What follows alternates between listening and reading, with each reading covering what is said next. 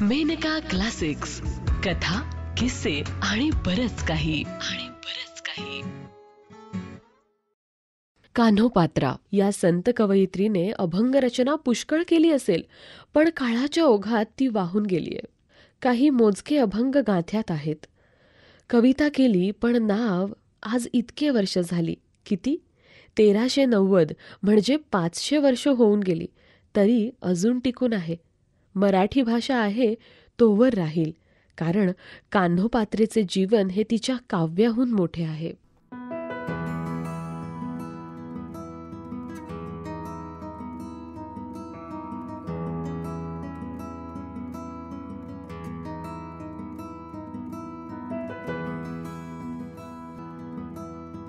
कान्होपात्रा व्यंकटेश माडगुळकर.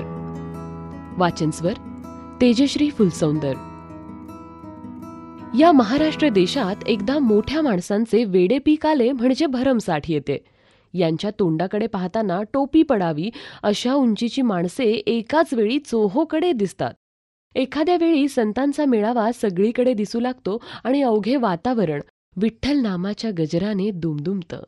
एखाद्या वेळी शाहिरांचं पीक येतं आणि कढी ढोलकी कडकडू लागतात. एखाद्या वेळी समाजाला मार्गदर्शन करणारे अनेक थोर थोर पुढारी जन्म घेतात आणि नव्या विचारांचे विश्वदर्शन समाजाला घडवतात. एकेकाळी संत महात्म्यांचे कवींचे केवढे पीक या महाराष्ट्रात येऊन गेले?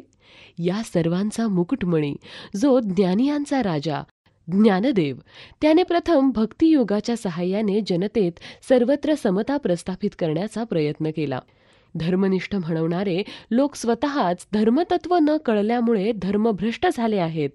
व्रते उद्यापने यालाच धर्म समजून वर्णाश्रम धर्माला पारखे झाले आहेत. ही स्थिती सुधारावी म्हणून ज्ञानदेव कार्याला लागले. गीतेवर त्यांनी मराठीत टीका लिहिली. महाराष्ट्रातील लक्षावधी जनतेची धार्मिक भूक शांत करून त्यांना आयुष्याचे ध्येय दाखवून दिले. परमेश्वराच्या दरबारात मनुष्यकृत भेदभावांना जागा नाही हे त्यांनीच ओरडून ओरडून सांगितले. समाजाच्या दृष्टीने कोणी एक अत्यंत हीन योनीत जन्मला त्याने वेदाध्ययन केले नाही. या गोष्टीला काही महत्त्व नाही. क्षत्रिय वैश्य शूद्र अत्यंत किंवा स्त्री हे भेद एकदा मला शरण आल्यावर राहत नाहीत. माझ्याजवळ आले की भेद नष्ट होतात असा श्रीकृष्णाचा संदेश संत ज्ञानेश्वरांनी महाराष्ट्रातील बहुजन समाजाला त्यांच्याच भाषेत जेव्हा सांगितला तेव्हा आनंदाची मोठी लाट सर्व देशभर उसळली. नाना जातीचे नाना धंद्याचे लोक ज्ञानेश्वरांच्या निशाणीखाली गोळा झाले. नामदेव शिंपी सावतामाळी गोरा कुंभार नरहरी सोनार सेना न्हावी चोखा महार सगळे गोळा झाले आणि त्यांनी भागवत धर्म पसरविण्याचे कार्य मोठ्या मेहनतीने केले. या लागी पाप योनीही अर्जुना का वैश्य शूद्र अंगना माते भजना सदना माझिया येती. हा संदेश या संत सज्जनांनी महाराष्ट्राच्या खेड्यापाड्यात पोचता केला. कान्होपात्रेला धीर मिळाला असेल तो या संदेशातूनच. एरवी मंगळवेढ्यासारख्या एवढ्याशा गावी. एका वैशेपोटी जन्माला आलेली ही मुलगी विठ्ठलरूपी समवता कशी पावली असती? वैशेची मुलगी या स्थितीपासून संत कवयित्री ह्या पदापर्यंत ह्या स्त्रीने जो प्रवास केला तो कसा झाला असता? हा जो विलक्षण चढणीचा प्रवास तिने केला त्याचा विचार करू लागले म्हणजे माझे मन थक्क होते. चरित्रावरून असे दिसते की कान्होपात्रा रूपाने अत्यंत देखणी होती. सूर्याला म्हणावे उगवू नकोस. आणि चंद्राला म्हणावे मावळू नकोस असे तेजस्वी लावण्य तिच्यापाशी होते. तिला चालावयाची होती त्या वाटेवरचा हा मोठा अडसरच. मुळात हीन जातीतली. मी तो आहे योनीहीन न कळे काही आचरण असे तिनेच म्हटले आहे. त्यात वैश्याच्या पोटी जन्म आणि त्यात रूप. ह्या सगळ्या गुंत्यातून सुटून ईश्वरापायी जाणे किती किती कठीण होते. ह्या रूपा गुणाची मुलगी वयात आली तेव्हा तिची आई श्यामा म्हणाली बाळे आता आपण राजाची भेट घेऊ. तू चांगली देखणी आहेस. तुला पाहिल्यावर राजा पुष्कळ द्रव्य देईल आपल्याला. पण आईसारखेच हीन जिणे कान्होपात्रेला जगायचे नव्हते. ही जाणीव तरी तिला कशासाठी कुणी करून दिली हेही कोडेच आहे. असल्या घरात राहून तिच्या मनावर उत्तम संस्कार कसे झाले तिने कथा कीर्तने ऐकली असतील का? धार्मिक ग्रंथांची पारायणे ऐकली असतील का? त्या वैश्येच्या मुलीला हे सगळे शक्य झाले असेल का? कथा कीर्तने पुराणे प्रवचने ऐकून बालवयातच तिच्या मनाची तयारी झाली आणि आपला व्यवसाय लक्षातही न ठेवता आपण काही वेगळे दिव्य भव्य होऊन जायचे असे तिने ठरवले. असे झाले असेल का? का पूर्वजन्मीचे मनावर झालेले संस्कार घेऊन ही पोर जन्माला आली होती? तिचे हे शहाणपण जन्मजात होते काय? काही का असेना. ती असे वागली हे खरे. आईच्या आग्रहाला दटावणीला रडण्याला बळी न पडता तिने आपला हेका चालवला असला पाहिजे. दाग दागिन्यांचा हौस मौजेचा कपड्या लत्त्याचा सगळा मोह दूर सारून मला त्यातून बाहेर पडायचे आहे मला ह्यातून सुटायचे आहे असे क्रंदन तिचे मन करत राहिले असले पाहिजे. तिच्या या आत्मघातकी वेड्या विचाराबद्दल आईने आणि आजूबाजूच्या लोकांनी तिची खूप हेटाळणी केली असेल. छळ केला असेल.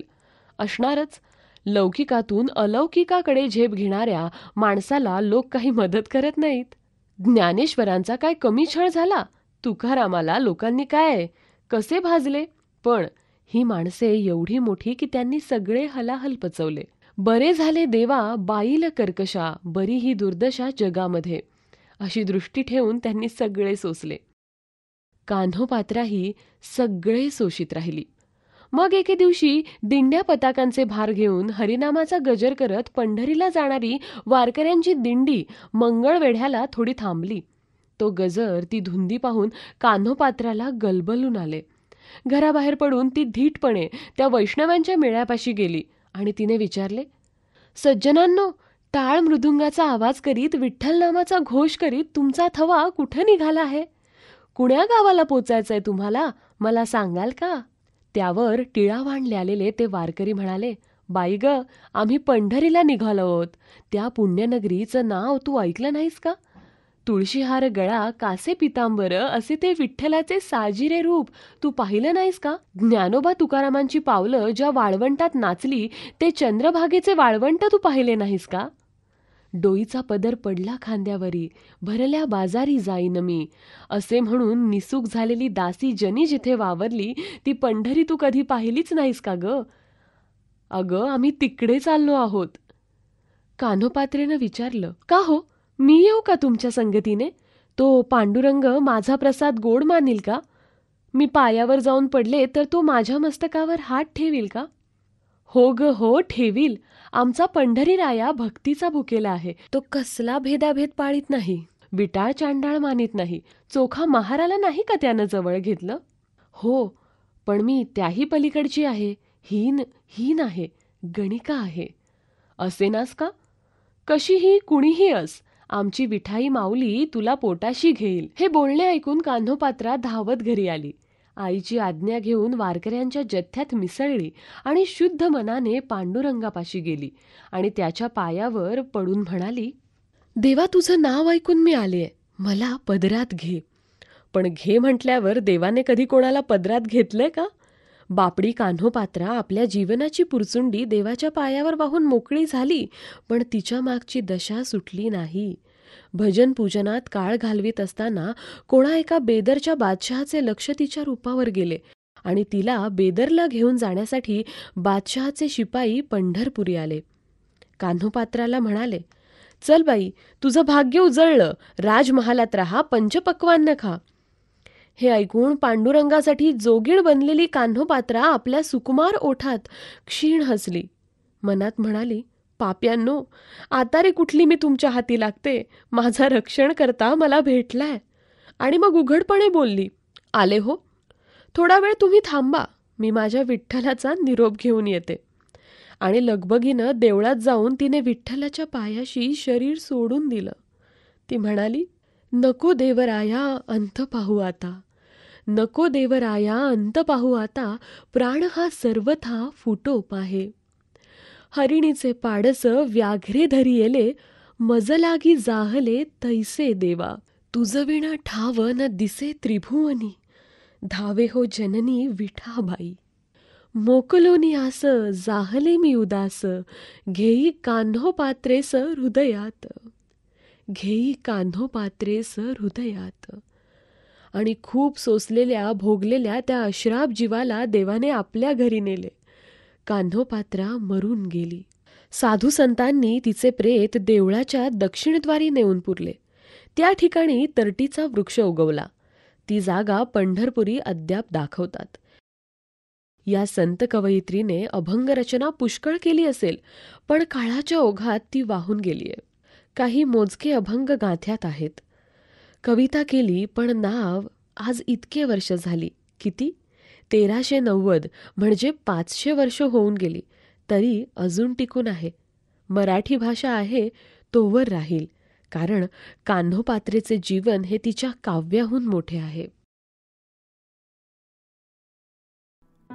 आत्ता आपण ऐकलात व्यंकटेश माडगुळकर लिखित तेजश्री फुलसौंदर यांच्या आवाजात कान्होपात्रा हा लेख. हा लेख मे एकोणीसशे चौसष्टच्या माहेर मासिकात पहिल्यांदा प्रकाशित झाला होता. ही मेनका प्रकाशनची दोन हजार बावीसची प्रस्तुती आहे.